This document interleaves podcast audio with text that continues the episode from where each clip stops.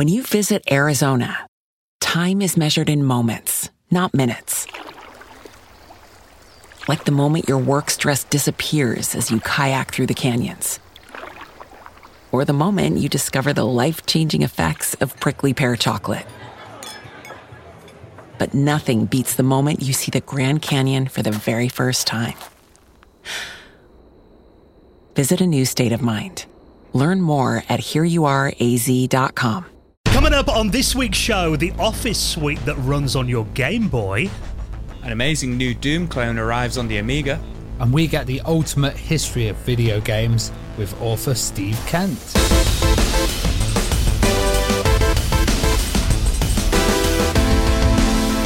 Retro Hour podcast is brought to you each week with our good mates at Bitmap Books. Now, if you're a fan of the Game Boy, you have to check out Game Boy The Box Art Collection, a celebration of some of the best ever cover artwork for Nintendo's Monochrome Marvel, which kickstarted the handheld games industry. At over 372 pages, it is a must read for all Game Boy fans. You can check that out on all their other range of retro gaming books at bitmapbooks.co.uk. Hello and welcome to the Retro Hour podcast, episode number 292, your weekly dose of retro gaming and technology news with me, Dan Wood. Me, Ravi Abbott. And me, Joe Fox. And a very, very warm welcome to this week's show. You know, last week we were saying we're into September now, you know, the nights are getting a bit longer. Autumn's finally arriving. We're right in the middle of a heat wave here in the UK. We're actually recording I think this. it's like the last last heat wave of the year, but yeah. You, you well and truly jinxed it, Dan. Like honestly, we've, we've actually. I'm not. I'm not afraid to say the boys have been waiting for me for like the last hour and a half because I've been trying to get my daughter back to sleep because it's so hot. She's been crying, but it's all And Dan's that- and fault. I was he just jinxed it. talking about putting the heating on last time. Yep. Yeah. So we are a bit sweaty. Hopefully, no one's going to pass out as we uh, get through the news stories over the next half an hour or so. But I mean, it, it is amazing doing this podcast. The fact that we're up to, you know, episode number 292, getting ready for the big 300 that, you know, don't want to tease it or, uh, or jinx anything again, but I think we do have a rather special guest on the way for episode Actually got a 300. Yeah, which yeah, is uh, actually someone got who's somebody. incredible. We just, just need to make sure it happens now. yeah. But I mean, that's the thing. This podcast, when we started it nearly six years ago now, it was always an aim to kind of document this industry that we've just, you know, throughout our lifetimes, how much gaming has grown. I mean, I was looking the other day that obviously with the pandemic, for some industries, you know, entertainment in particular, in terms of, you know, streaming services and uh, games, it's actually been quite kind to it. You know, the gaming industry grew massively last year. It's now worth $90 billion. You know, that is a huge market. You know, it's crazy and it's gone it's gone properly mainstream. Like even this week we got a press release from Selfridges and Yeah. they were saying that they were opening a gaming shop and in their section of their gaming shop they're going to have an Aston Martin simulator and a 24 karat gold arcade machine. So, you know, if Selfridges are kind of investing in luxury gaming and stuff, it, it really shows, you know, how it's kind of popping off. But also, you know, in lockdown, people have really taken it up. Yeah, exactly. And I think, you know, when we chat to people that have been involved in the industry for a long time, it really does show you how far it's come. I mean, in a relatively short time, we've spoke before that if we were doing a movies podcast, it wouldn't be possible to do this because you know you couldn't go back to the people that you know started the movie industry like over hundred years ago because you know none of them are here anymore. But the fact that we you know we've had Nolan Bushnell on the show and these pioneers that were there right at day one of the industry, and actually our guest today is an author who's um, actually written two very very comprehensive books detailing the rise of this industry. Because I mean, really, our guest this week, Steve Steven Kent, he had a front row seat to a lot of this when it was actually happening. Oh man, this interview is absolutely amazing. He's talking about stuff like the PlayStation 2 launch, but all the launches of all the earlier systems as well, like the Jag and the kind of 16 and 8 bit launchers. He was uh, receiving thousands of games a day as well and sitting there. And back in the days, basically doing the dream job of every teenager, which was receiving games and reviewing them in 1993, uh, which is really amazing to hear his stories. Yeah, well, he started working on the Seattle Times, which obviously, you know, very big newspaper back in the early 90s, as you mentioned. Worked for a load of big magazines in America, Next Gen magazine, Electronic Games, to name a few. Um, and obviously, doing that job he kind of, you know, he schmoozed with um, all the big company execs. You know, he interviewed Miyamoto and, you know, he had access to guys like Howard Lincoln and Tom Kalinske. And, you know, he was there at the time when you, you remember then, you know, that kind of pre internet era, especially how important the printed media was in the newspaper columns and uh, and magazines. And it was a really interesting time for him to cover gaming. That kind of transition from the 16-bit machines through 32-bit, the CD-ROM era, full motion video coming in. He was actually there at the launch of the PlayStation 2 in Japan. He had like a front row seat checking it out. He was one of the only people that didn't actually pre-order it that actually got a PlayStation 2 in Japan on launch day. So he's got some incredible stories. Um, but also, as you mentioned, Ravi, He's um, written two very comprehensive books. The first one that came out in 2001 called The Ultimate History of Video Games, that actually is now followed up. Volume 2 came out last month. So this is like, you know, books that are like 20 years in the making. That is how comprehensive these are. So I guess Steven Kent, he's coming up. You're going to really enjoy this week's interview. Some real behind the scenes stories. And he's going to be on the show in around 25 minutes from now. Now, let's get straight into the stories this week because it has been a very busy week in terms of retro gaming and technology news. This is something that um, I never expected to see, particularly something getting funded on Kickstarter to this level. This is a Game Boy productivity suite. It's like an office suite for the Game Boy that's been fully funded on Kickstarter this is really this is kind of like really interesting for me because we it was only a couple of months ago that wasn't there like a prototype of this officially made by Nintendo, like that emerged. Uh, that there was covered. like a keyboard. Yeah, like and, a keyboard. And there was a prototype, and that kind of worked with some software that they had. But, yeah, uh, yeah. This is this is something uh, a lot more comprehensive, I think. Yeah, yeah, a little bit more comprehensive than that. So, I mean, I've got visions of like Dan, you know, working in the office, you know, in the hustle bustle, pulling out his Game Boy, you know, for his notepad or his calculator or his clock, you know, for his diary on his Game Boy now. Who um, needs my yeah, iPhone? Who needs an iPhone when you've got a Game Boy?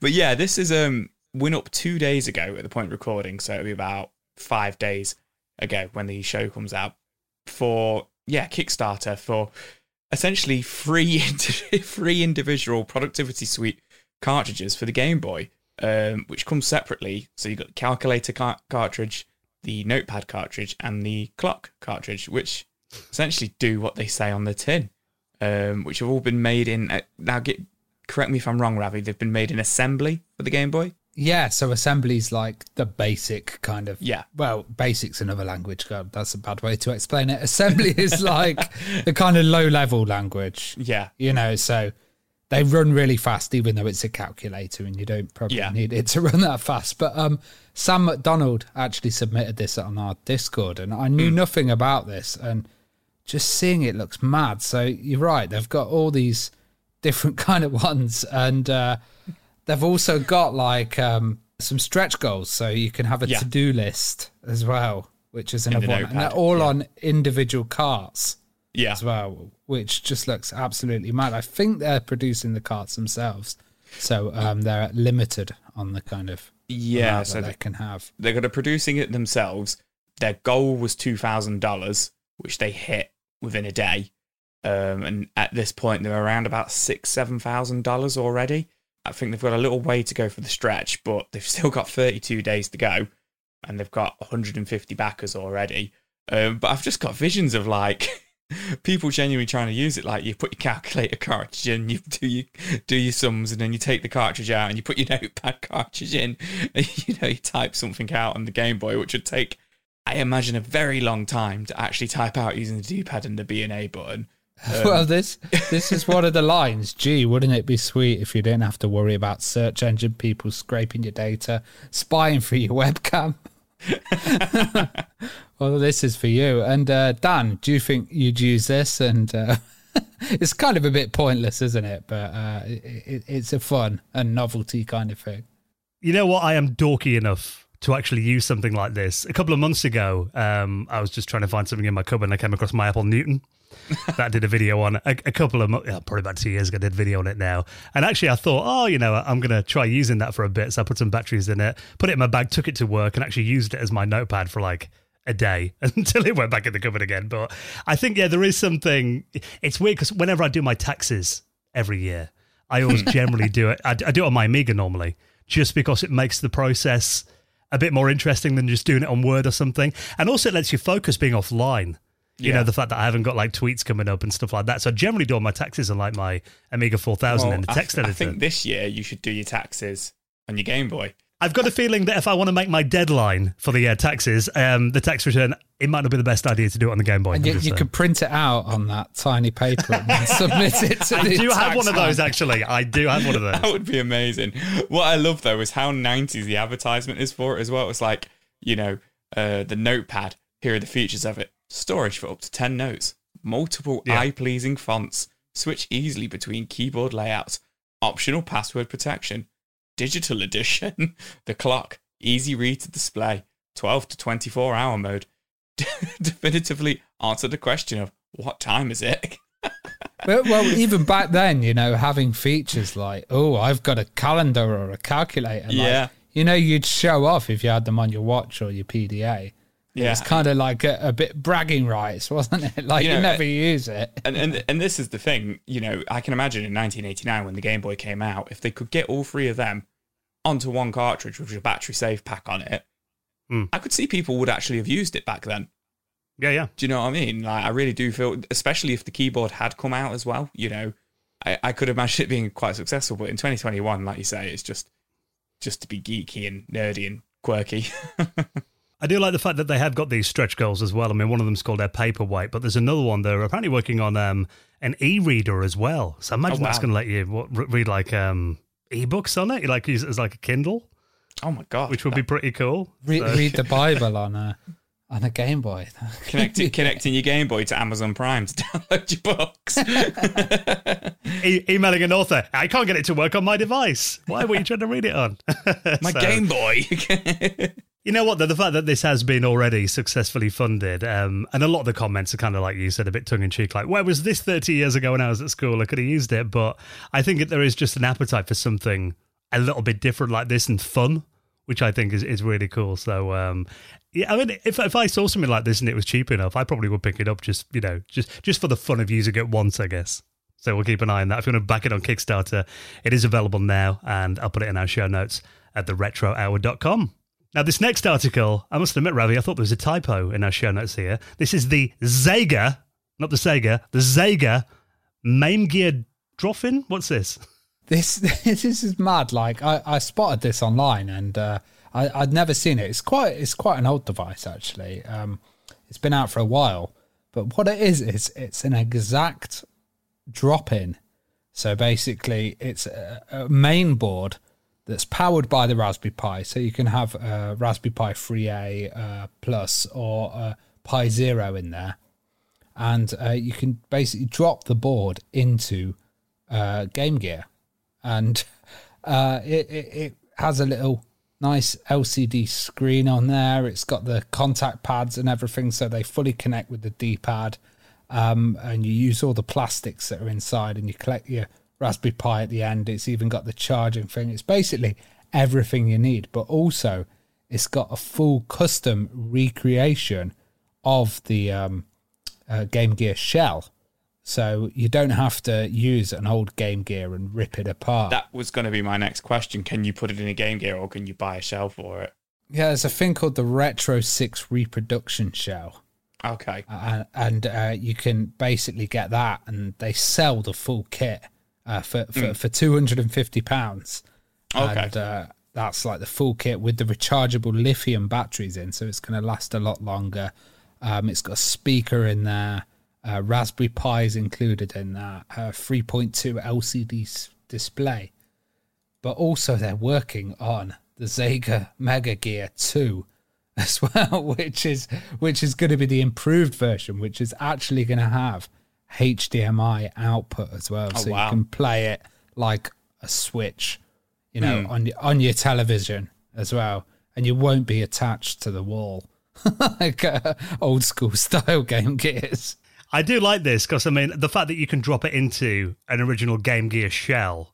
You know, if you've got like a broken one, for example, lying around. I mean, I can't imagine many people with Game Gears are going to actually butcher them to put something like this in there. But if you've got one that's maybe on its last legs, like mine, you know, needs recapping and everything, I could just because I mean, you don't have to get rid of your original Game Gear. You could just take out the internals and put this in, and you know, keep the internals of your Game Gear safe somewhere else, I guess. Um, but it looks like you couldn't tell by looking at this, apart from the fact it's got a much nicer screen, that you've actually done anything to the Game Gear, I guess. Yeah, it could be like that McWill mods kind of been put in there, but also you have all the Pi options in there. So, you know, you'll have Retro RetroPie.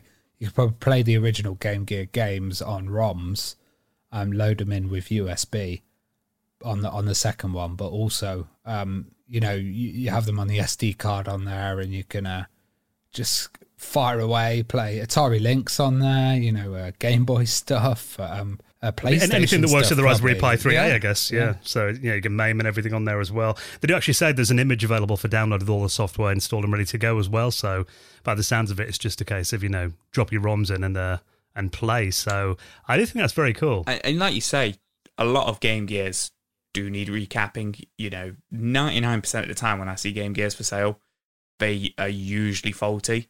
Like, it's just one of those consoles you find just, you know, seem to have died over the last 30 years. So I can see this being quite popular. Like you say, with people, you know, oh, my Game Gear's on its last legs or whatever. I just can't seem to fix the screen, etc. You know, whatever is wrong with it, you know, pop one of these in there, you know, and they're 35 quid as well. It looks, you know, I'm I'm an idiot. Like when it comes to like soldering and stuff like that, but with it being pre-made like this, it does look pretty like, you know, this cable goes here, this button goes here, pop it together, and you, you know, Bob's your uncle, off you go, kind of thing. So it's pretty cool. And especially when you look at stuff like, you know, if you've got your original Game Gear, I know this is emulation, Mm. but I mean, it, there's there's a fine line between real hardware and emulation when it comes to stuff like this, in my mind. Because if you wanted your Game Gear, so you want a replacement screen in there, you want a new modern battery solution, you want to get it recapped, you're talking probably, you know, over 100 and 150 pounds, maybe, maybe even more than that. pro- yeah. Um, but something like this, you're still playing on the original D-pad, you're still playing on the original buttons, so the experience is not going to be too much different. Even though you know deep down you know there's an emulator in there, I guess.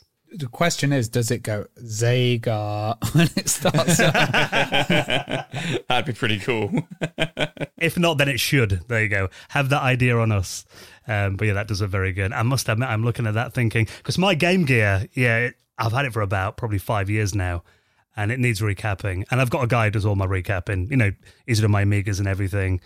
I told him I need a Game Gear, and he went, "Oh, really?" He was, "I hate doing the Game That's Gear." That's when you know it's a hard one that." to do. so yeah, this does look great. Nice little uh, drop-in replacement if you've got a, a Game Gear that's on its last legs.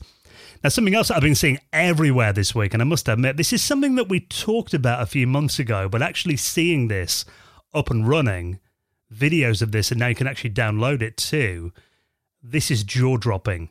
Now, this is a Doom clone that runs on the lowest end Amiga 500 and is actually a pretty playable first person shooter. Yeah, the, the the crazy thing is this is like full screen and it runs smoothly, which is absolutely mental because uh, you know we've seen the development videos on YouTube. Um, if if you check them out, there's a, a developer called KK, and he's uh, absolute genius. And also the guys who did that. Remember that Street Fighter demo? Um, where they talked about the Amiga having Street Fighter and how it could have been done much better. They're involved as well. Pixel Glass, I think that's what they're called. Um, it's just absolutely blooming amazing. This is because uh, I don't know if you remember Dan, but most Amiga first-person shooters used to be in a little stamp size, you know, and and they wouldn't even run fast in that in that tiny stamp. Yeah, well, I remember, you know, being a kid who had an Amiga, then Doom coming along. And, you know, to run Doom, I'd say comfortably, I wouldn't play Doom on anything less than a 486. Yeah, really. You know, it's kind of the, the, the I know you can play it on a 386, but not smoothly.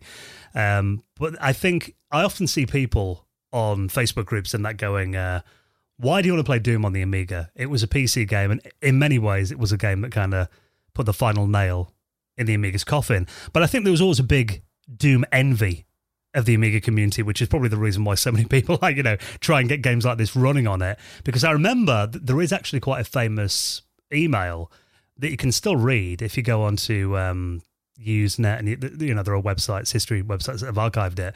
When a guy who was an Amiga fan emailed John Carmack from um, id Software and said, you know, are you going to port Doom to the Amiga? And he said even the highest end Amigas couldn't run Doom. It's not possible. So I think it's kind of been a bit of a, you know, for the last 30 years, Amiga fans have just been trying to prove him wrong. Yeah, and uh, this is actually done with Doom Builder. So they've used all the kind of free Doom assets, but they've cleaned them up and they've optimized them graphically for the Amiga as well. Hmm. And they're using all the kind of new routines and everything to make it amazingly fast. So it looks very pretty. And you know, this this is one of those kind of time machine games that if you went back in the past, you would probably sell a lot of systems. You know. And and the name of the game is Dread, just so our listeners know, because nobody said it. yeah, yeah, sorry. And um, also, there's an Atari ST version. Yeah. So they've taken the Amiga Oh, okay. code and they've they've released an ST version as well. Uh, obviously, Which is arguably even more impressive, actually, because the ST didn't have custom chips and stuff. yeah. like So that. it's a bit slower, but it's it's it's still blooming impressive in its own right. If someone released that for the ST, you know. My, I mean, the first thing I did when I saw this was I I've been playing loads of Doom recently, like played through Doom one and two, uh, and then I've been playing through the Quake remaster recently. So obviously, I wanted to see how it ran, and it does. It runs really smooth, you know, from the demos and stuff. From what I'm watching, it looks a little bit muddy, like I will admit, like you know when it's playing, but it's pretty. Even though it's muddy, it's it's clear. Do you know what I mean? There's no kind of like um, what's the word I'm looking for? Like there's no word the um, blurriness, blurriness. Yeah, it doesn't, doesn't blur Yeah, or anything like that, and it does Mm. run really nice. Like I was expecting, you know, the screen to be really jittery, like as you went left to right and stuff like that, but it isn't like that at all. You know, like Ravi said, if there was a time machine or whatever, if they had this back in, you know, '93 or whatever, I think, you know, might not have been Doom might have not have been, you know, the final nail in the coffin for the Amiga. Well, also like you know, um, the, the the the graphics are designed to also appear on a CRT as well. So like a lot of people are playing them on emulators and stuff like that, and on the YouTube videos. But uh, I've, apparently, I've heard on a CRT, it looks absolutely stunning, and you can follow the development on YouTube if you look on uh, KK uh, Altair, um, his channel. Uh, they're kind of going through every asset and they'll show you like, oh, this is the wall and this is what we decided to improve on it, and th- these are the four versions, and this is the enemy animation, and it's amazing seeing development like that kind of clear on YouTube where everybody can see it and kind of watch the progress progress and get excited. But yeah, I mean, stuff like this is just a complete technical marvel. The fact that, you know, that is running on the original Amiga chipset from 1985, you know, on a machine with like one megabyte that was, you know, in terms of game power, less than a Mega Drive. That's, um, yeah, jaw droppingly impressive. So um, look forward to checking out the full game. If you want to check that out, of course, I'll link that up in our show notes too. Now, some this is some exciting Sega news. Um, a game that had a really interesting visual art style back in the day, um, and I enjoyed this game, Jet Set Radio. Now there is some news that the uh, the guy behind the artwork on that game, that you know, very distinctive, is now back at Sega. Yeah, so this is uh, absolutely fantastic. It's uh, I'm going to say this so wrong. Uh, Ryute Uday, Uda. Yeah, I thought I'd let you. I thought I'd let you pronounce his name. You, you did better than I would have done. And he, he, he was like the art director for uh, Jet Set Radio Future and Jet Set Radio. And uh, man, like the style, I remember when Jet Set Radio came out, it was like a graffiti game where you could kind of skateboard and go around the world, but it had this animation vibe on it. And it was just fantastic. It reminded me a lot of um, PaRappa the Rapper yeah, yeah, kind of like the 3D stuff, and it was all pop culture and it was like that Japanese kind of really cool vibe, you know. the graphics of Jet Set Radio, you know, I remember seeing it everywhere when it came out on the Dreamcast and stuff. That was like what the future looked like to me. That was like it looked like a full on animation cartoon. You know, like the jump from like seeing PS1 to suddenly seeing that. Like, don't get me wrong, the Dreamcast had some pretty impressive looking games, but I remember seeing. I've never played the Jet Set Radio games, uh, to be perfectly honest, but I've seen them, and they do look like beautiful. And I think it's down to the art style. I think the art style hides a lot of the graphical limitations, if that makes sense. It's like Breath of the Wild kind of has a little bit of that uh, of that kind of vibe, but this Yeah. this like reeked cool. So it had like you know the Beastie Boys were involved with it, uh, Public Enemy, and you know it was like I think at one point um, there was a big controversy over it because you were going around graffitiing stuff, Yeah, and, and yeah. this was for like you know uh, a, a console, and they were like, oh, is this got to have a higher rating and stuff like that? It was setting this uh, futuristic Neo Tokyo place. really Yeah. cool game. Yeah. Well, he, he's not just famous for working on Jet Set Radio. He also was the director of the Yakuza games um, while he was with Sega up to 2012. Now, I know the Yakuza games have been really big recently, and there's a hell of a lot of them for like 360 and Xbox One and, you know, PS3 and PS4. And he's not been with Sega since 2012. Um, but once again, they're very stylistic, artsy games. You know, Yeah. like, I don't know if you guys have played them or seen them, but you know, I, I've they're- seen them, but I've never, I've never like gone into the Yakuza series. Yeah, but they're really, really arty looking games as well. So it's cool to have him back. Um, I wonder if you know another Jet Set Radio game is on the horizon, or if he's just going to get involved with the Yakuza series, which is really big at the moment. But interestingly, the last game he worked on for Sega is one of your favorites, Dan, which is uh, Sonic All Stars Racing Transformed. Yeah, fantastic game. Yeah, And, and again, that's another game with a really great visual art style. yeah, it it. really is. Yeah, What I find interesting is that he's been working apparently at Yahoo on mobile titles, and I didn't even know Yahoo did mobile games or anything. I don't Yeah. know who owns Yahoo or if it's Yeah. still around. What's going on there? I I know Yahoo Yahoo's really big in Japan. So Right. Oh yeah, the Yahoo auctions, isn't it? Yahoo auctions and stuff Yeah. like that. So I imagine, you know, they've still got Yahoo games on like, you know, the Japanese app store and stuff like that. So it's cool to see him going back to kind of like where his roots are and get him away from Hmm. mobile games. Ask Jeeves Gaming. yeah. See, I mean, you know, this could be a good sign that they're doing like, except they did do like a remaster of um, Jet Set Radio on the um, PS3. I remember probably about a decade ago now. Yeah, Um, yeah. and maybe 360. I think it was on as well. So maybe you know it's it's a sign that they're going to be doing yet another updated version of it. But I think you know it's just having these old school Sega developers, especially from that era, that they all had their own kind of very strong style. I mean, that game always seemed very cyberpunk. Do, do you to remember? me. s- I think it was called Space Station Five, or Yeah, I remember that was that, a. Dreamcast game, yeah. yeah, Shoot, shoot, shoot. that was the Wasn't same. Michael style, Jackson in yeah. that game? As as a like unlockable character. I I'm think sure he was, yeah. Was he? Yeah. I played that probably, God, about seven, eight years ago, maybe. Yeah, and that again, just a very weird game, and the kind of thing that you probably only see from Sega. Yeah. that would only absolutely, like when you yeah. feel at home. oh, you're right. Yeah, actually, yeah. Apparently, there's um, yeah, Michael Jackson had a cameo appearance in the game. You're right. There you go. Okay, I didn't Look realize that. that. You learn something new every day. Because that that was very much. It had like a. It looked a bit like a 50s kind of art style, didn't it? But brought into the future, if that makes sense. All the hairdos and stuff that they Hmm. Yeah, had. yeah, yeah, It yeah. was, yeah. What the very future like that Like- w- weird Sega yeah, future. the Jetsons. Yeah. so um, yeah, it is cool that you know bringing back, especially people from that era that had so much creativity. These kind of um, OG Sega artists back to the fold again is very exciting. I think so. Look forward to seeing what comes of that. What about this? And while we're talking, obviously, about the uh, the Office Suite, this coming out for the, the Game Boy a bit earlier. What about if you haven't got a Game Boy lying around and you want something on your Nintendo Entertainment System? Google Maps on the NES is apparently reality. Now, we did talk about this before when it was an April Fool's. I remember. So I I made a bit of a snafu earlier on. Ravi sent it sent this over. Ravi did the news today. Thank you very much, Ravi. And I was reading this and I started watching it. And yeah, as, Dan said, in 2012, Google did this as an April Fool's joke. Google Maps now available on the NES. And I just skimmed over the article and started watching the Google Maps press release one, the Like, April what? Fool's. And I was like, this is amazing. like, why is this so like, oh my god, like how has he done this? The production of it, even the production value of the YouTube video. And then I was like, wait a second, after about three minutes.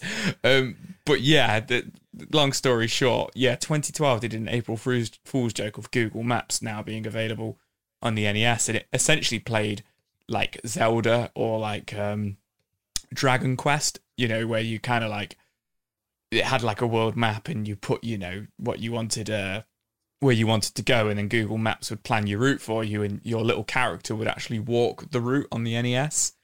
Um, And it had speech recognition, didn't and it? then Their demo. that's when I realised something was up when they did the speech recognition because obviously the Famicom controllers um, had speak, you know, the microphones on them. So that's that's when I knew something was amiss and I was watching the wrong video. Um, but the actual one that's been developed isn't far from it, is it, Ravi? No, this is mad. I'm going to try and work this one out, but it's by a guy called CC who's actually ported uh, Google Maps the application uh, to the NES, which is absolutely mental. And the way that he's done it is um, he's used a, a, a Raspberry Pi attached to a cartridge. I don't know if this is cheating or if cartridges had this mode. Maybe it's a bit more technical, but um, it's it's called PPU, which is a picture processing unit, and basically the Raspberry Pi attached uh, to the NES acts as a cartridge, and uh, the little Raspberry Pi um, is the actual PPU graphic accelerator. So you do need a little bit of graphics accelerator acceleration, and you know that port that came out of Doom that came out uh, on the NES that used this same one with the Raspberry Pi. But um, what what this guy's done is absolutely mad. Like he he splits the whole Google Maps into a grid of li- little like eight bit squares, and then basically chose a texture like a, a Zelda like texture. I, I was going to say I read it was actually assets from the original Zelda NES game that he's used for the tiles. It does look like it. Yeah, Yeah, so so he's actually used Google Maps, yeah, replaced the tiles with the Zelda ones, and then Yeah. put it through this unit, and you can like zoom in on cities, and it will actually reveal it like Google Maps. But um, he he says he's going to add some functions in the future as well. So it's going to be like the search function in there. So you'll be able to actually search for your town uh, or city and maybe see it live on a well, not live, but uh, you'll be able to see it on your Is that a little eight bit version of Ravi waving? A little Zelda running on around. Street View, yeah.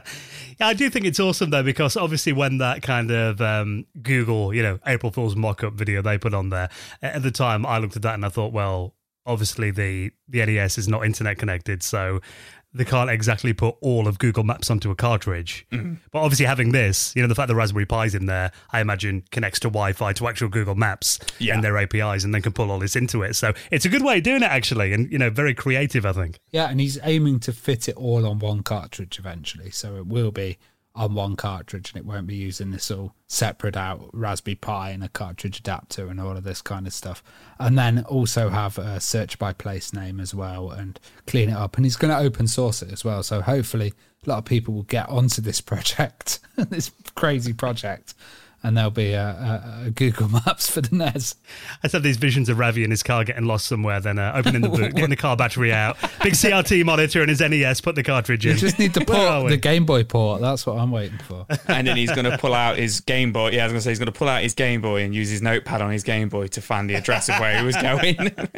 There's a YouTube video series, Ravi. I know you're back on YouTube again. Yeah, There you go. There's an idea for you. so, again, like everything else, like the other story we talked about, absolutely pointless, but extremely cool. So, uh, if you want to check that out, we'll put that. And all our stories, we put them in our show notes. You can check them out on your podcast app or just visit our website at theretrohour.com. All the links are in there for you. Now, before we get into our interview this week, talking about some classic moments in gaming, the ultimate history of video games with our guest Steve Kent. Let's give a big thank you to our latest sponsor. And this is a company that I think everyone who's into retro gaming has a lot of respect for and are big fans of. This is our amazing friends at Monster Joysticks who've been kind enough to support the podcast this week. Now, monsterjoysticks.com, they offer a wide range of quality arcade joysticks. And you know, all of us guys, we've got our background in the arcades. We all love going to arcades when we we're kids. Even today, you know, we go to stuff like Arcade Club and Play Expo. You can always find us in the arcades. There is nothing better than playing classic games on a quality arcade stick. Oh yeah, I absolutely love my monster joystick. Like it came in kit form, and I I put it all together, and it was just so good for my Amiga CD32. I've used other pads, I've used you know joysticks before, and they just don't have the same kind of feel as having those genuine Sanwa arcade parts. And uh, also, it has a little switch on the back, so you can actually change it from up to jump uh, to a button which is really useful for some Amiga games. Now, this is Monster Joysticks, who offer a really wide range of quality arcade joysticks. And they do actually two kind of different SKUs of these. They do retro gaming joystick kits, like the one you mentioned there, which work with your classic computers, stuff like, you know, the Amiga, the Atari ST, Commodore 64, the Spectrum. They do versions for consoles as well, like the Mega Drive CD32 and the PC Engine. But also, they do these amazing, and I've got one of these, an all in one nine button Raspberry Pi arcade stick. So again, like the one you mentioned then, you can get this in kit form. And I did, I built this myself, put my Raspberry Pi inside it. So actually the Raspberry Pi lives inside the joystick. So, you know, from looking at it, it just looks like a quality nine button arcade joystick. You turn it round, the Raspberry Pi's in there. You can pop an SD card in, HDMI cable, and you've really got a portable MAME machine. And you're playing these games with an actual quality arcade joystick. Because I mean, you know, we've all done that before. I mean, you know, you're probably the same, Joe. You've downloaded, you know, old school arcade titles and stuff mm. like Xbox Live and that, and trying to play them with a modern pad, it just doesn't feel right at all. Yeah, absolutely. And you know, it is really, really nice to play, you know, old school fighting games and beat 'em ups with real hardware just that joystick click. Mm, yeah, there's something about it This yeah. takes takes me back to being like 11 years old in the arcade. Yeah, yeah, yeah. You've got to have the click to it. You have to. And one thing I'll say about these, I mean, they do deluxe kits with the proper Sanwa arcade parts in there as well. That you know they're made to survive the most extreme usage. And Joe, you've seen me losing at games. I like was literally about to say. and mine survived every one of those, and it gives you really high precision as well. They also do more budget-friendly arcade part options too, and you know assembling it is so much fun. You just need a screwdriver, no soldering, anything like that, and you can check them out. And of course, you'll be supporting the podcast, so have a look at their range of quality arcade joysticks for Raspberry Pi for your retro systems. You'll find them at monsterjoysticks.com, and a massive thank you to our friends at Monster Joysticks for their support of the Retro Hour podcast. Now, can we just take a moment to say a huge thank you to our patrons? Who are the people? They are the lifeblood of this podcast, the people that allow us to record this show. I mean, you know, we do it at home these days. It's now half past nine at night. We're all here feeling a bit sweaty this evening, but it's good that we haven't got to, you know, get in our car and travel to a studio that we rent somewhere or we haven't got to try to, you know, do it where we used to out of hours, you know, five o'clock in the morning so we can get some studio time. And the fact is, with COVID over the last year, the fact is this podcast wouldn't have continued without our patron support, who bought us the equipment that we record on, help us pay for all our hosting, our website costs, that kind of thing, and also just let us bring you these incredible guests each and every week.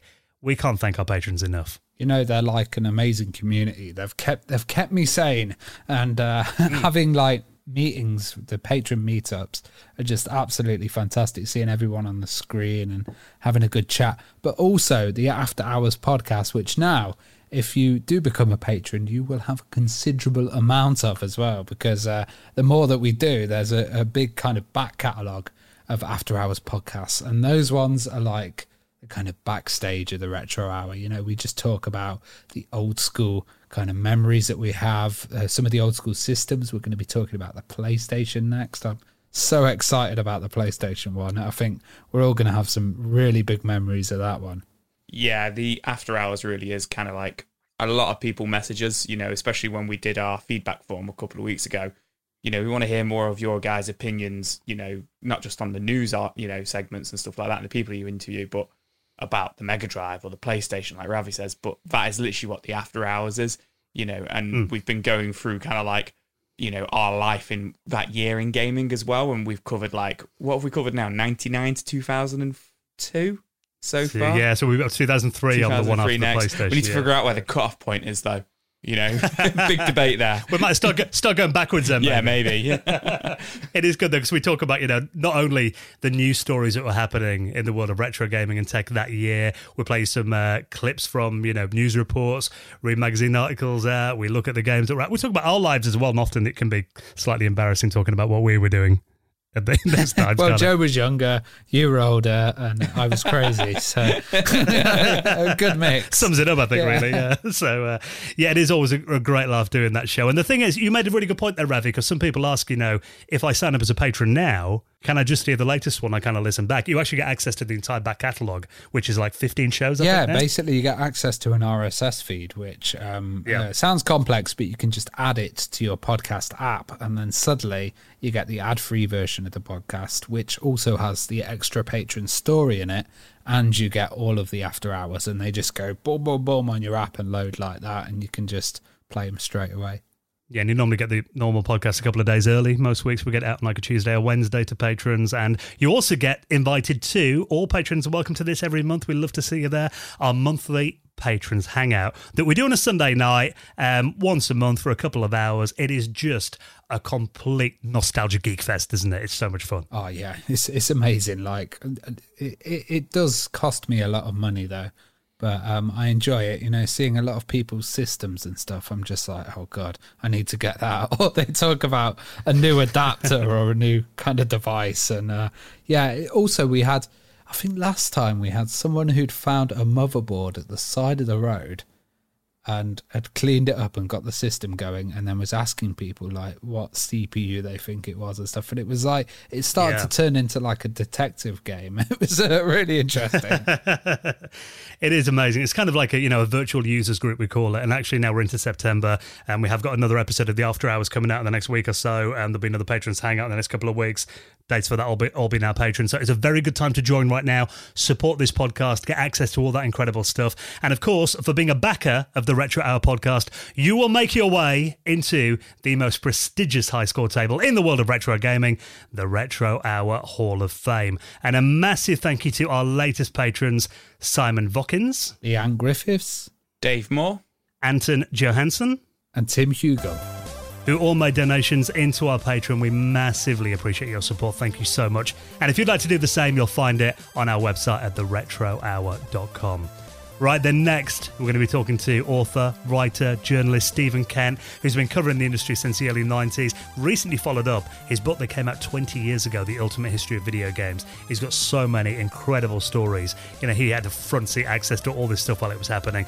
He's amazing. And he is our guest next on the Retro Hour podcast. You're listening to the Retro Hour podcast, and it is time for our favourite part of the show where we welcome on a very special guest. And this week we're joined by an author, writer, and journalist who's been writing about the video games industry since the early 90s and recently followed up his 2001 book, The Ultimate History of Video Games. So let's welcome on our guest this week, Steven Ken. Hello, Steven. How are you? Good. How are you doing today? Yeah, very good. Thank you. Um, really appreciate you joining us for um, a little bit of a reminisce, hopefully, and obviously to talk about your new book as well. Thank you for the invitation. No problem at all. Now, it's always interesting to kind of find out from our guests where your journey with video games began. I mean, do you remember what initially got you into gaming then? Did you discover it as a kid? What, what kind of happened there? Well, you know, first of all, I was into video games before there were video games. I I loved going to arcades and even hotels. I remember going to a hotel in Lake Tahoe. It had to have been 68 or 69 and they had the pre-video game video games, the electromechanicals. Like I, I loved a game called Night Bomber where you would see the sort of spinning, you were flying over a city and you'd look down and you'd see uh, sort of a spinning world with a city with a city on it spinning slowly and targets that would light that were sli- slightly lit up. They used a lot of black lights back then. A famous one you might remember is Chicago Motor, Motor Speedway, where you had a little model of a race car in front of a screen with a cartoon of a raceway, and you had to try and dodge the cars on the in the cartoon on that little screen. And I liked those. And then in 1972, when I was um, in middle school, we went uh, as a class to a place called Kalihi, Kalihi Bowling or Kalihi Bowl.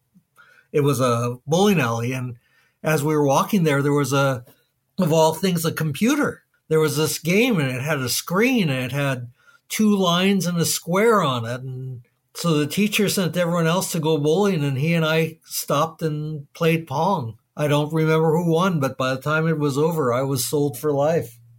and you didn't have to wear those awful shoes as well as bowling That's shoes true. and you never know what's growing inside those awful shoes. Well, I was wondering, were you into writing as a kid, and uh, were there any books that were really influential for you? there were books. I, you know, I'm mildly dyslexic, which drives my poor editors crazy. Uh, I, I mean, I can be horrific to try and edit, but I'm mildly dyslexic, so reading come is a slow process for me. You know, I mean, there were a lot of books that I liked as a kid. More when I got older, I got I got very much into the James Bonds for a while. I loved Ian Fleming. Um, Casino Royale, I still consider a seminal novel in my life. It's, it's tough as well because I, I, I'm dyslexic and I write for a magazine as well. So when they, when they get the proofs and stuff, they're like, "Oh my god!" but uh, you've just got to try and get your imagination to kind of flow on the paper. You do. It, it's a tough thing, and and yeah, I, I understand you were kind of a games mag reader, so maybe those were easier for you. Well, remember again, so we're talking 72. The games didn't exist yet. I mean, if you yeah. wanted to read about about video games in a magazine back then, maybe a futurist in, in Playboy or, or by 77, um, Omni magazine might have an article a year about it. You know, uh, Arnie Katz and Bill Kunkel and Joyce Worley, uh, really the I consider the pioneers of video game journalism, uh, along with Andy Eddy, at least in the United States. Let's be fair about that. Joyce Katz, Kunkel, and Worley had Electronic Games Magazine out. That that's not to be confused with Electronic Games Monthly (EGM), which came out later and of course outlasted it. But it, it, it uh, catered better better to a younger crowd. But Katz, Kunkel, Kunkel, and Worley had a lot of impact on me, both reading them first before I got to join them. And then I was working in a small PR firm. I had written my first three articles for the Seattle Times, or my first two articles for the Seattle Times on video games. And Joyce Katz happened to call in to ask about a product we had. We had an interactive Gary Larson Far Side calendar we were representing. And she called in to get a copy of that. And I, I pitched her on letting me write for her magazine. And she said, sure. So I got to write an, a review for them. And, and that was sort of the turning point for me. Well, how did you get that column in the Seattle Times then? Oh, that's a fun story. I, I was um when I graduated from with my bachelor's degree, which is in journalism. It was in the mid '80s when there were two kinds of people in the world: the people who read Stephen King novels when they first came out, and the people who um, waited and let them get ruined by by hearing the people who read them first. And I was just poor enough that I couldn't afford to buy the the books when they came out. We're talking the the era of it and Misery and Eyes Eye of the Dragon. I couldn't afford them, so I called the Seattle Times and talked to the book editor and convinced him that I knew more about horror than he did, and asked if I could do his horror book reviews, which meant that I now got Stephen King books before other people. I got to be the master ruiner of the of the books for everyone in Seattle. And I think I got paid $25 for each book that I read on top of it. That was pretty amazing. That was in 85, 86. Then I went off in 88 to get my master's degree in public relations. And when I came back to Seattle in 93, I called up and asked if I could do a review of virtual haunted houses for Halloween mostly because there was a game out called The Seventh Guest. Yeah, yeah. I couldn't afford to buy it again. And also, you needed a CD-ROM player to play, or a CD-ROM drive in your computer to play it. I didn't have one of those. My computer is pretty old, but my wife let me put a CD-ROM drive in because I um, got them to say yes. I could write a review of virtual haunted houses. So I reviewed uh, the Seventh Guest, which I liked. I didn't love. It was a great um, demonstration of technology, but I also got to review Alone in the Dark on CD-ROM. And Alone in the Dark, that was amazing. Oh, that was a great time to kind of be entering it, 1993. You know, it, it must have been amazing with that whole kind of CD-ROM coming in there, and also kind of switch between 16 to 32 bit generations. Well, yeah. So in in '93, uh, the the SNES was actually still pretty new. Sega had released, I believe, had already released its Sega CD-ROM drive, the Sega CD. Every game that was coming out was um, they wanted to be quote unquote interactive movies. That was the the day of interactive movies, and you'd see these these games with awful, awful CD video clips. The resolution was terrible but I'll be darned, you know, it was it was video and you got to quasi control it and everyone thought that was amazing. So there was Mad Dog McCree and just a host of games that, you know, through like I say, really bad video clips at you. Uh, I remember the the acting was terrible in them, but it was just jaw dropping to see actual video in a game, wasn't it? absolutely, that's exactly it. Then the acting was hor- horrific. Yeah. Well, how many games were you um, receiving and covering then, like on a weekly basis? Then you must have Oh. been uh, sent loads in the in the mail, I imagine. Yeah, so yeah, when I started out, so I did that. I got three games for Halloween and thought, hey, if if I get three games for Halloween, I wonder how much I can get for Christmas. And so I got permission to do Christmas, and then I called every game company that I could think of, pretty much.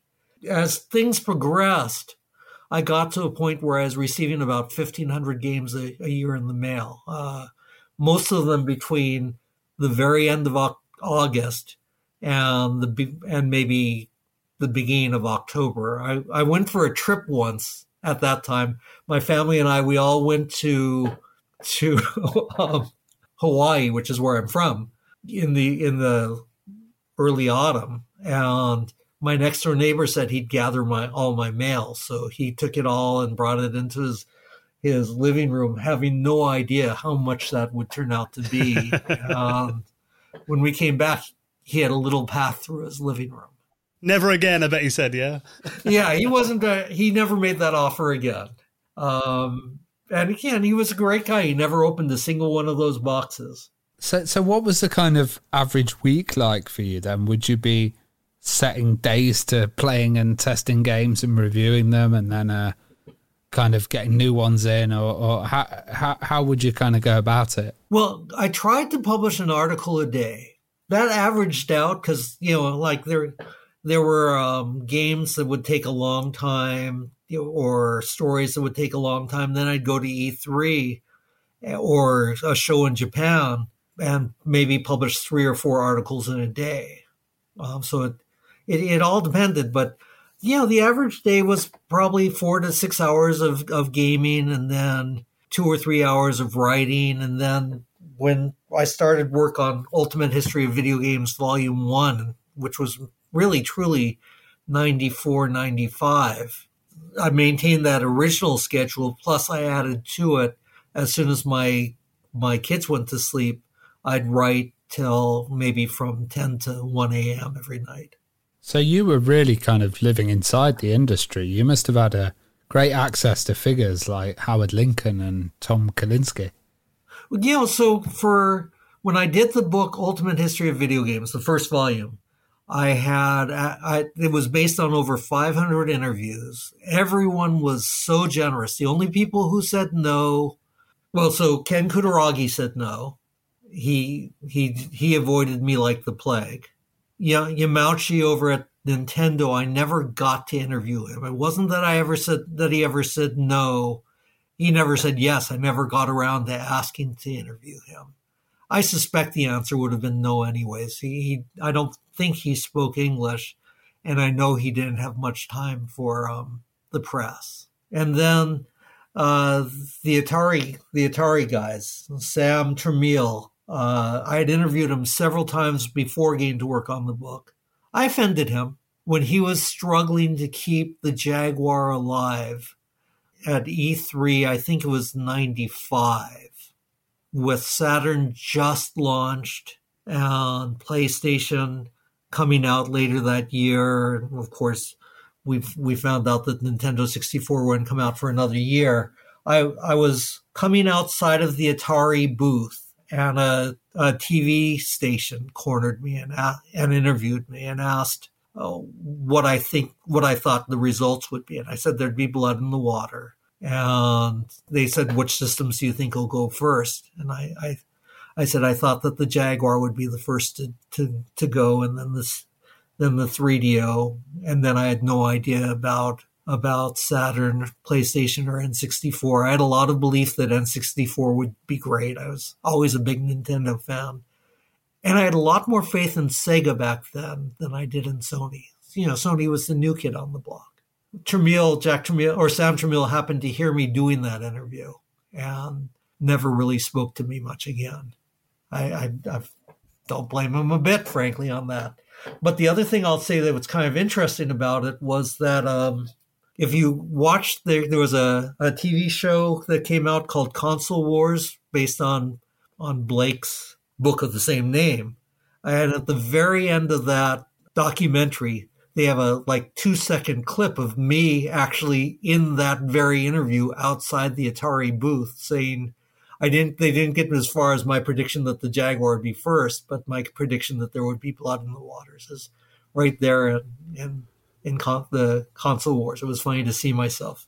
Well, obviously you were right. I mean, you know, the Jaguar 3DO, you know, CDI, we had a lot of like failed systems around that point in the Oh, kind yeah, of pre-PlayStation era. But it doesn't matter if you're right or wrong. You know, and it, it, when you're when you're the Tramiels struggling to keep Atari alive, you don't want to see somebody pouring gasoline on the fire.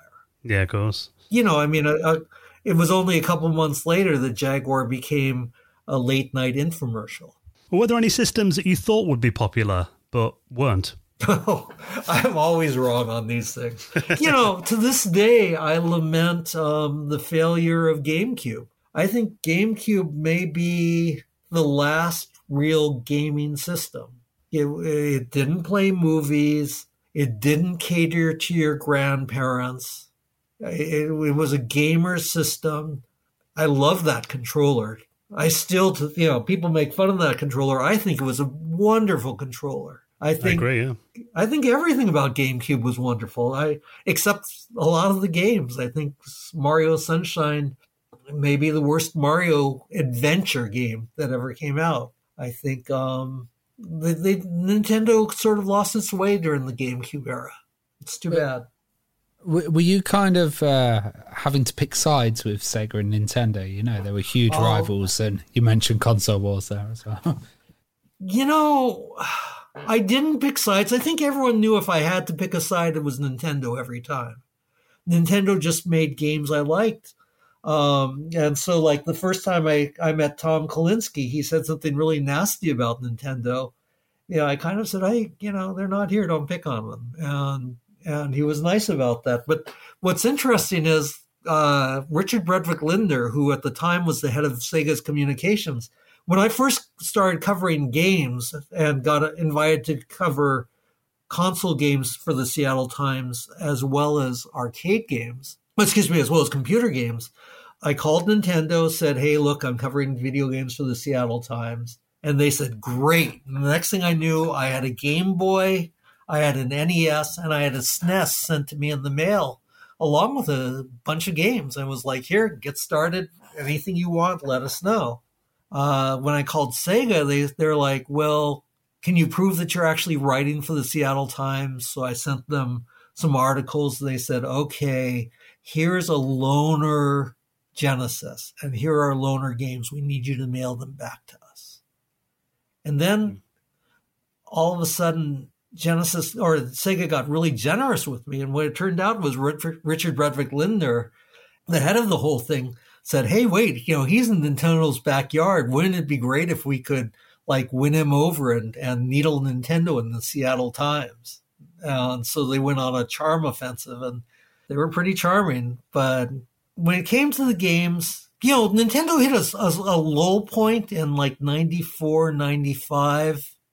They had Metroid, that Metroid game that was fabulous for the um, SNES but they had a lot of really Me Too, not amazing stuff coming out, and then the, their third parties weren't doing all that tremendous. You know, I mean, Sega's strategy was, you know, they they created their own sort of studios in the United States. They had 70, 70 Sega games coming out every year. Some were phenomenal, some were good. Not many of them were bad.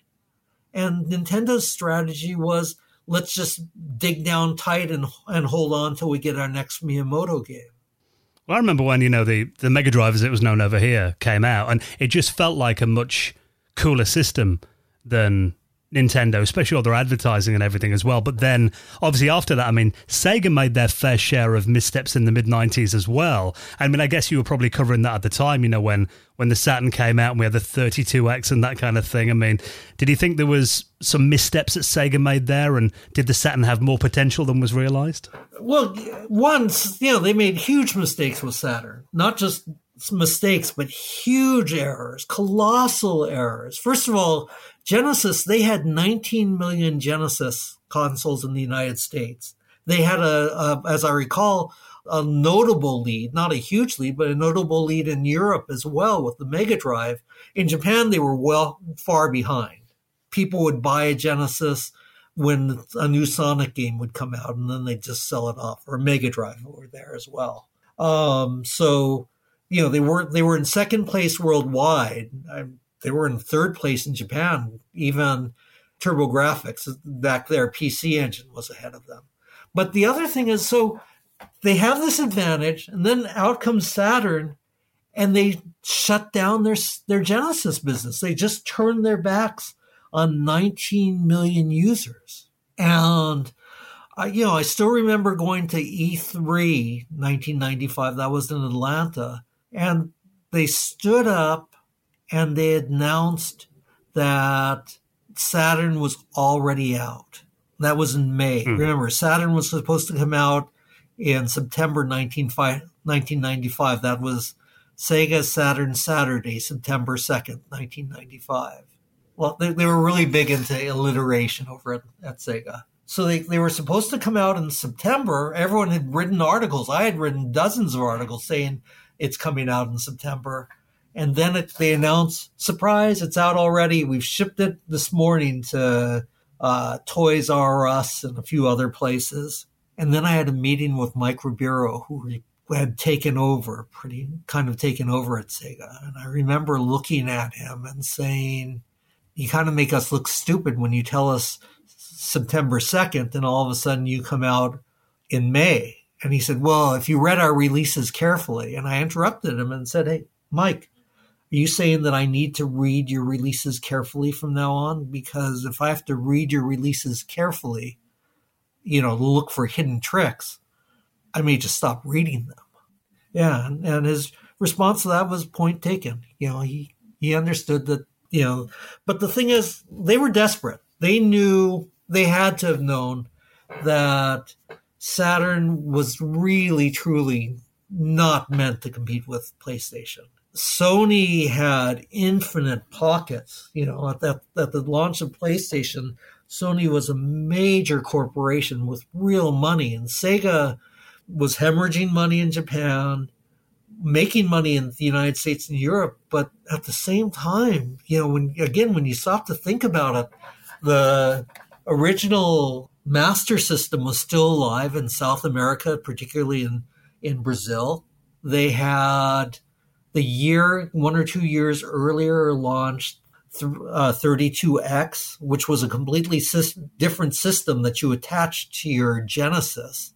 They had Genesis, yeah. they had Pico, which was an amazing product for kids, but you know, they had two handhelds floating all at the same time. And so, and they had Sega CD. And so, you know, their attention was so split. And, and one of the ways they did it was by entirely turning their back on, on, an, on a very active, very excited Genesis market. And when they realized what a mistake that was, they tried to turn their uh, attention back on them. But by that time, a lot of people had moved on. The Seattle Times must have made you really kind of well known in the industry, and with all this stuff going on, do you do you have any like specific events that you remember or shows that really changed stuff? Well, the Seattle Times helped. Uh, being in computer and electronic games helped too.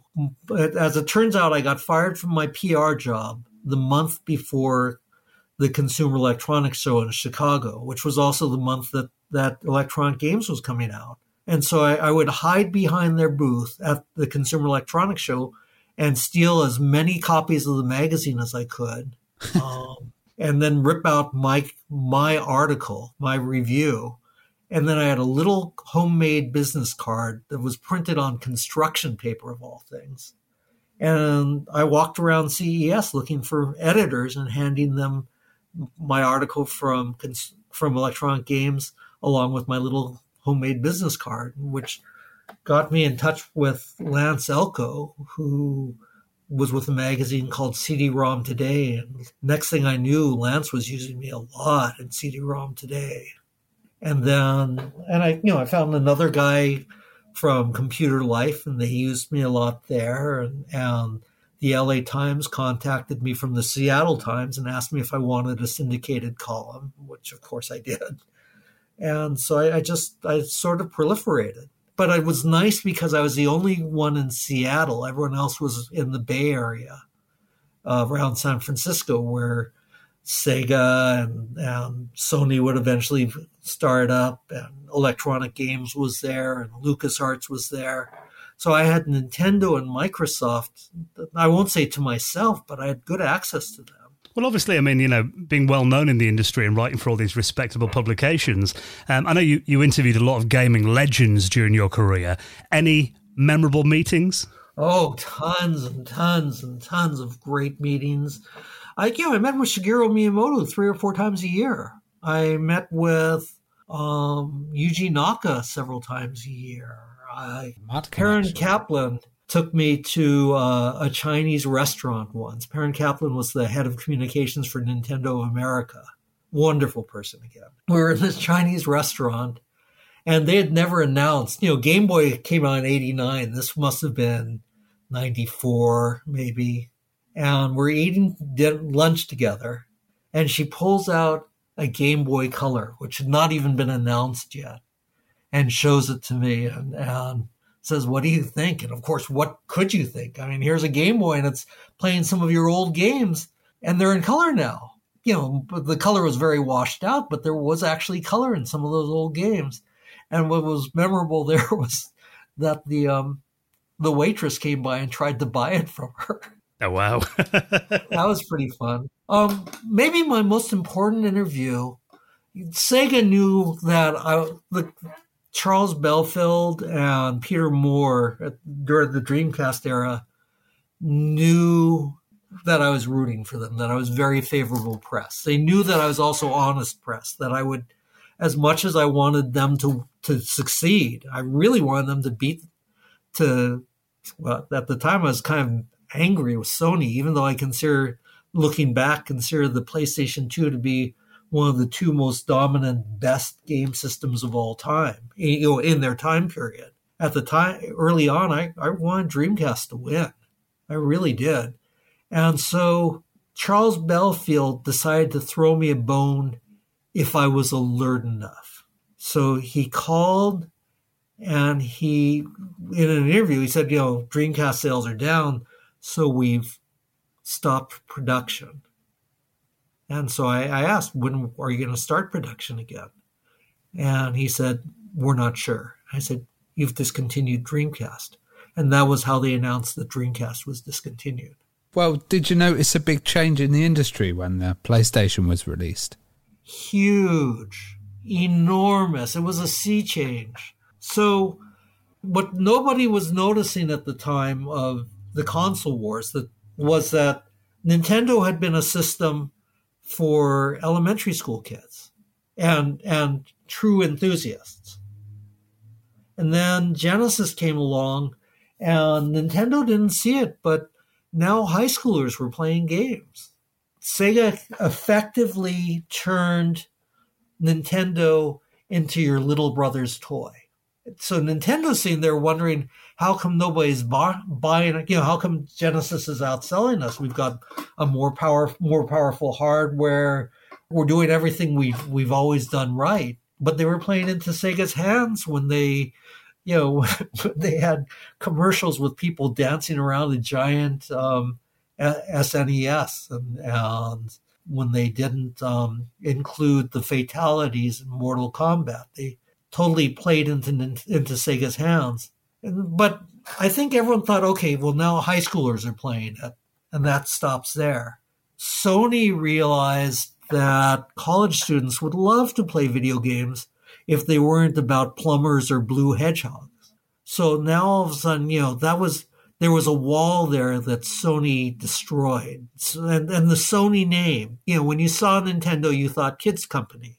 When you saw Sega, there was a cool factor to Sega, but it was still not not everyone wanted. There was nothing cool about sitting around playing video games yet, and Sony brought that cool. Sony absolutely brought that cool because Sony wasn't the toy company. Sony was an electronics company.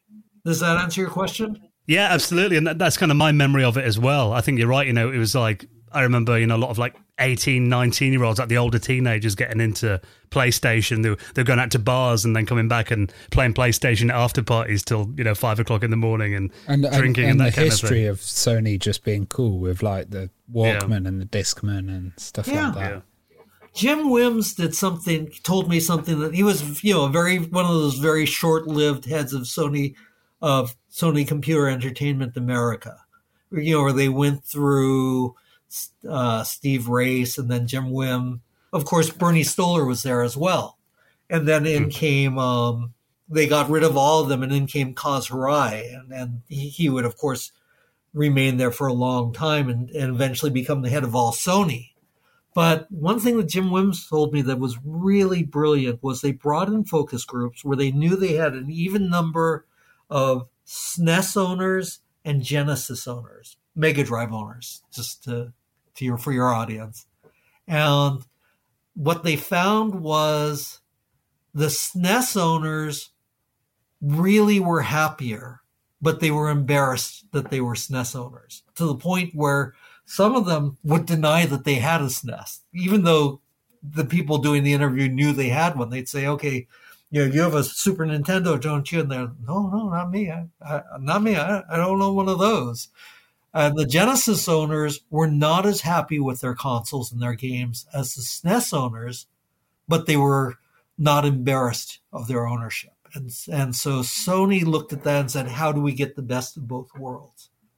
And they really did it.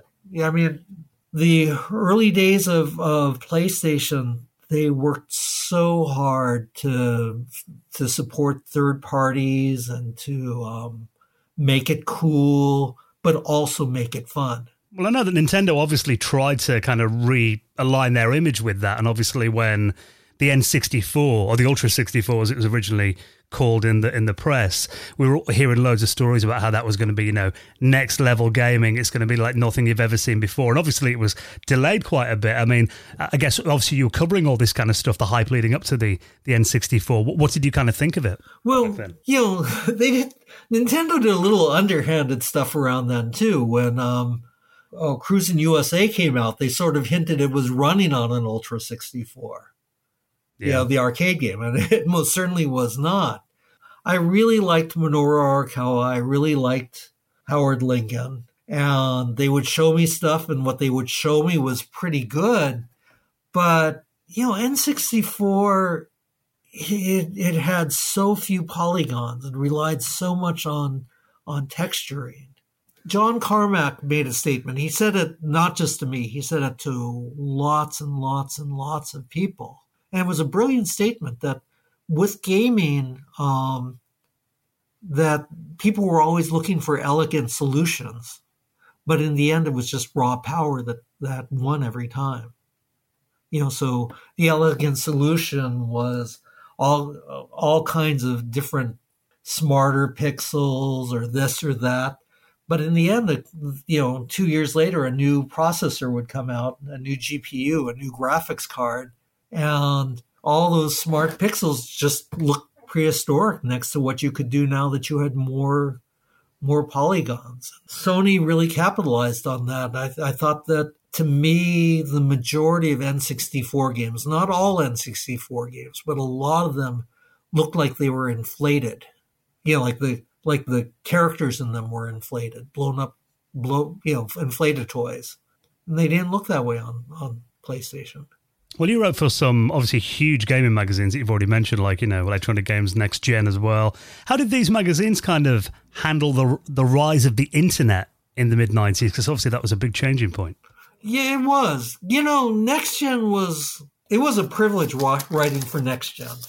Uh, I don't know if he'll he'll ever hear this. My editor there was a guy named Neil West, who was about the most charming guy you could ever meet, and smart and just cool. He would do things that were pretty hilarious sometimes too. He was he, his assistant, his number two guy was Chris Charla, who's now at, at Microsoft and doing big things. And Next Gen was always on the more than anyone else. A lot of the magazines covered what was going on But next gen with Neil and Chris and, and Tom Russo and the other guys really had a nose for what was coming, more so than I did. I think I've told this story a dozen times. It's always embarrassing, and I'll tell it again, uh, just because we Americans love to humiliate ourselves, I guess. With Apple computers, this tells you what a great prophet of the future I am. When they announced iMac, I said it was going to fail because it didn't have a disk drive. And, you know, how do you get stuff into your computer without a disk drive? And so I thought iMac was going to fail. And then they announced i iPod. And I said, we've already seen Nomad and Bandit. The world has already looked at MP3 players. We're not interested. And then they talked about iPhone. And I, and I said, you know, there are no buttons on this thing. Why? No one wants a phone without any buttons. And then they said I, iPad. And I looked at it and said, it's just a big iPod. Who wants that? I was wrong every single time. And th- this isn't a little wrong. This is, that's a lot wrong. So a lot of people thought that though, didn't they? You, you weren't alone. Yeah, most of them were bright enough not to put it in USA Today or on MSNBC. uh, Did you uh, attend any launches then? And were they also like any systems that came out and they hadn't really got going yet? And then, and then once they did, you'd kind of change your opinion on them. Well, I went to quite a few launches, including you know I was at the the biggest launch in history I was at, which is the Japanese launch of the of the PlayStation 2. I was there at every step. I when they had their glimpse of the future event in Japan, where in that huge opera house, um, in the convention center, I was there. You know, I mean, when I'm talking about that, when I talk about that in the book, some of it's memory and some of it's talking to other people who were there to get their quotes. But I was there in that in that auditorium watching, you know, Ken Kutaragi show things that absolutely blew everyone's mind. And then I got to return and then I returned to Japan on my own dime to cover the actual launch. You know, that was the biggest launch in history. I mean, the the launch of the PlayStation 2 in Japan was I mean, that was they had they held it uh, on a Saturday because you know they didn't want the whole city bogged down traffic wise and would turn all of Tokyo into a traffic jam. And and it was early in the morning and it was so interesting because late the night before there were huge lines in front of every major store in Akihabara. And if if the if a store was known to have some that hadn't been pre-purchased, then there were thousands of people in front of them, and, and none of those stores had more than a couple hundred of uh, consoles to give out. I I was one who had not bought one in advance, and I got in one of those lines. And this guy came out and he saw me and said, "You're American," and I said, "Yeah," and he said, like, "You know, when did you pre-purchase?" And I told him I hadn't. And he came back and he said, do not leave your space in line. And so, you know, I thought, okay, that's really nice of you. Uh, but I left my space in line because it was getting to three or four in the morning and I was tired and I, I knew I wasn't, by that time, I knew I wasn't going to get a, a, a, system. So I left my place in line and I went back to the hotel and I slept for a couple hours and I came back an hour before the launch. And the guy came back out and said, I told you not to leave your space in line. I said, Well, I'm not going to get one. And he handed me a ticket for one. I still had to pay for it, but I was able to get a console.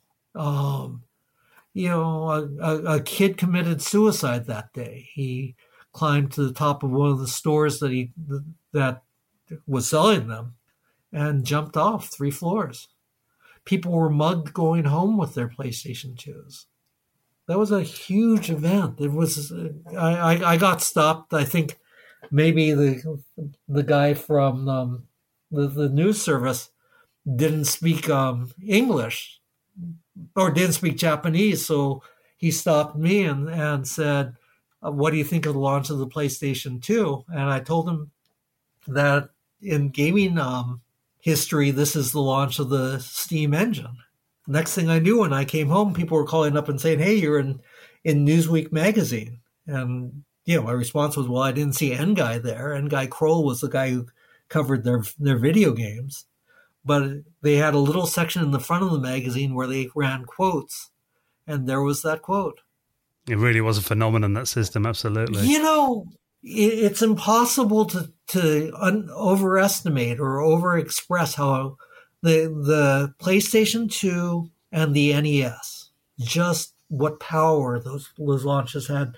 And it wasn't just power, it's that you'd go to the mall every weekend and you'd see something new and unexpected on this on the Nintendo Entertainment System or the or the PlayStation 2. You had no idea it was coming and it was great just the same. Well, in 2001, you released what is often said to be you know, the best book covering the creation and rise of the industry at that time. That was The Ultimate History of Video Games. So you mentioned that you started writing that, I mean, several years before. Where did the idea come from and how did you start writing that book? Well, the idea came from that one, I was very full of myself because people everywhere, I, I you know, people, my, my magazines, my articles were appearing everywhere, places where I didn't even deserve to be. And I was, really, truly, I'd become very arrogant. I mean, around that time, while I was working on the book, even, here we go, humiliating myself again. There was a point where I needed some art for a big for a big article, and Eileen Tanner, the who was not who was a worked for the PR firm that worked for Nintendo, was in charge of helping me out with the art, and she didn't get it to me on time. I really gave her hell over it. I mean, I was off the rails. I was wrong. I, I, I really blew up. And I got a call a few minutes uh, later that day from Perrin Kaplan, who, again, the head of communications for Nintendo. And Perrin said, You know, we don't send product. And she listed a couple of very big national journalists, people who are in the mainstream much bigger than me, including the guy who, um, Gene Shalit, who was the NBC uh, Today Show tech reviewer and movie reviewer. She said, We don't send product to him um, because he was, he was rude to our PR person. And he's a lot bigger than you. that put me in my place. I needed that.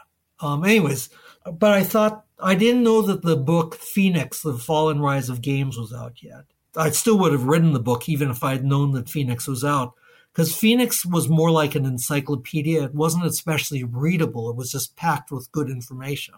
Um, mine was more of a narrative than than Lenny Herman's, than Phoenix. But around 93, 94, I realized I'd been there. I'd you know I didn't get a Pong. I got a, a Telstar instead. But I'd been there watching the games evolve and playing as everything I could get my hands on from the very beginning. And I thought, when I'd propose articles about history, my editors at, at NextGen and uh, Electronic Games and MSNBC liked my doing historical articles. So I thought, why not do a, a book? And it, it actually helped my career as well as putting together the book because I'd find these people and I'd publish the articles. I'd make some money, which fed my family, and and I'd get the gather information for my books, and I got a reputation for knowing game history all at the same time. Well, it's interesting that you didn't just start on Pong as well. You went back to like the pinball industry. Um, uh, was it important to have that context? Well, I went all the way back to Abraham Lincoln. Oh yeah, you know, because Lincoln played Bagatelle and Bagatelle morphed, or at least in theory, Lincoln played Bagatelle, and that morphed into pinball, which which created the mechanisms through which arcade games were sold and the and many of the companies that made the big arcade games. And you know i mean if if you were going to do a history of mankind where do you start you know? Um and by the way i always bring this up but i want to bring it up again. The, naming that book the ultimate history of video games was not my idea. I this was coming out in eh, you know in the 90s video games had been around for 25 years so i wanted to call it the first quarter. Nice little double entendre playing on quarters and arcade games which were still around at that time and big and 25 years of video games. The full name was the first quarter a 25 year history of video games. But when prima bought it from me the editor uh, who took over and later edited it for Crown Book, said, "Look, we can't call it the first quarter. People won't, won't know whether it's about basketball, coin collecting, or f- financials." Uh, and they, they they said they suggested Ultimate History video games. I said absolutely not because once you call something ultimate, you beg people to prove that it's not ultimate and that there's something more ultimate. And I wasn't that confident. I, I didn't want people doing that. Uh, but they went with Ultimate History of Video Games. And I think overall it was a good choice on there. I know the book was very well received, and you did a lot of interviews for it as well. I mean, how many interviews did you do, and kind of which were your favorite interviews in the book? I did over 500 interviews. You know, Nolan Bushnell was always a treat to interview. Al Alcorn was hilarious. Um, Al actually was kind enough to take me on a tour of the important sites of the creation of video games in the San Jose area. I loved interviewing Miyamoto because, and Dave Theurer, the creator of Tempest, you know, the man changed my life. Tempest was, and probably is still my favorite arcade game. Not my favorite arcade game to own because I really stink at it, but it was such a great game. And, you know, was my favorite arcade game to spend $40 on per night type of thing and never last more than a minute or two per, per quarter. It was such a great game. Did you guys play Tempest ever? Yeah, and I'm exactly the same. I love it, but yeah, I'm terrible at it. Um, I love the version on the Atari Jaguar, actually. You know, the, the Jeff Minter one, Tempest 2000. That's fantastic. Brilliant well. work. Brilliant work. I only gave it a C, uh, which I regret to this day. The reason I only gave it a C was because Atari had promised to support it with a wheel controller, and they'd never released the wheel controller. So I gave it a C in protest. But Jeff Minter deserved an A plus because he created the best game that ever came out on the Jaguar. I think you're right that you need a rotary controller to play that game, really, don't you? You do. You do. It's not Tempest without. I mean, the book was 590 pages. I mean, that was it was a big book. Was that the intention, or did it just kind of keep growing? Well, yeah, I thought I I thought I was going to publish it in '96. I started looking for publishers in '96, so I thought it would end with the launch of the N64. But you know, the belief at the time was that nobody cares about video games and that video game players don't read books. Uh, I sent it to a bunch of publishers that turned me down and, and, then released other books. One of them, Little Brown, turned me down and released another book very, very quickly thereafter. I, to this day, I, I think they got the idea from my proposal. I could be wrong, but those books were fine. They were okay. I'm not putting those books down, um, but nobody wanted a book on video games when I when I first started. Prima turned me down as well. They were doing strategy guides, so they certainly knew about games books for gamers. And then I, my dad talked me into self publishing on Amazon. And that was a great idea and a terrible idea. It was a great idea because I made 5,000 and for a brief week or two was the fastest selling self published book in the history of Amazon. I sold my 5,000 out really quickly. It was a terrible idea because, as we discussed earlier, I'm dyslexic, and I think Ravi, you and I can agree that dyslexics should not edit their own books. no, not at all. Yeah, I, I can imagine putting something out and then having to get it redone over and over again. Yeah, and you oh, can't with a book, terrible. can you? And and if you look at the reviews, everybody, even the most generous people, the people who really want to like the book, say it's a great book, but made hard to read by all the gram- grammatical mistakes and a couple of historical mistakes too actually a number of them. One of my problems is that I really, really like oral history. And the way people remember things isn't always the way they happened. I interviewed Al Alcorn and Steve Wozniak in, in that book. And then Walter Isaacson, a decade later, interviewed them for a book he was writing.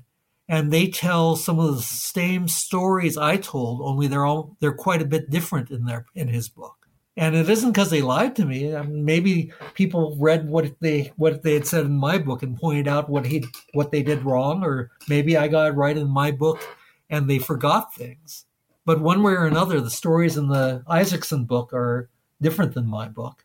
But you know, I think, so, I think we get that with podcast guests as well. We always get a different angle or a different a different view of of what happened, you know, from each person's personal perspective. Well, especially with 60 year old podcast guests like myself, I'm afraid. but yeah, one of the examples I can give that that is where um, Toru Iwatani was Iwatani was talking to me about making Pac-Man, and he talked about how they couldn't decide what Pac-Man should look like, and then they went to a pizza parlor, and somebody had taken the first piece of pizza, and when he reached down to take the second, there was Pac-Man staring at him, and that sounds great, except I found an, an article from the time that Pac-Man came out in which he said, "I wish I could say that this is how it happened." You know, so the story time, changed over time, yeah. You know, that had morphed. Well, the first book ended just as the Xbox and GameCube were released. Obviously, now, 20 years later, you've released the Ultimate History of Video Games Volume 2. So, why was now the right time to do the follow up? Mostly because people were saying this isn't the ultimate history of video games. This is the ultimately outdated history of video games. um, and you know, the thing that's really interesting with this book is you would think that, you know, I covered 150 years of history. I covered from Abraham Lincoln to GameCube in that first book. So 600 pages, 150 pages of history. I at first I thought we'll just add a couple of chapters to the original book and update it. And then as we as we looked at the project, we realized you couldn't do that because one, it's 600 pages long. If we had another 100 or 200 pages, it's 700 pages long, and 700 page books tend to fall apart. And secondly, you know, a lot had happened. So we thought, okay, we'll cover the 20 years in 600 pages. And then I, I just covered basically from the PlayStation 3 Wii era, oh, excuse me, the PlayStation 2 era, the PlayStation 2 GameCube era, and that took 300 pages. And we realized that we're not even going to get to the present. All this book covers is PlayStation 2, PlayStation 3, Xbox, Xbox 360, GameCube, and Wii, with DS and, and PSP thrown in and a few things like that. But it, it stops in 2012. Well, the intention is to release another book in 2026 that will cover PlayStation 4, PlayStation 5, etc. at all, and catch us up finally. Tell us a bit about. I mean, obviously, you said it goes up to 2012. So, who features in this book then? And kind of tell us a bit. Well, you know, it goes into 2012. Except what I would do is, like I said, there's a rhythm, and the rhythm was I would talk about an era, a, gen- a generation of our, of home console, and then I'd have two or three chapters about things that sort of occurred in that era and if they went on in history, I tried to cover them a bit. So, for instance, I have the first chapters, there's a chapter about PlayStation 2 really taking over, and then a chapter about the demise of Dreamcast called uh, about about Sega, a cautionary tale, I believe is the cover is the title, and then more chapters about just how they competed with each other, and then it goes into the afterlife of arcade games and a few other issues from the time. And then in the next section, you know, I, I, start with the launches of the new consoles.